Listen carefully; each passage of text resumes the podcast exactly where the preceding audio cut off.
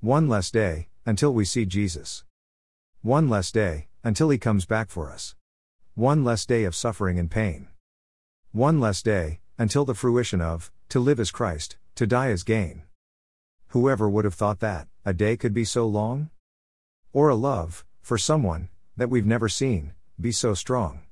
One whose love for us, is so very deep.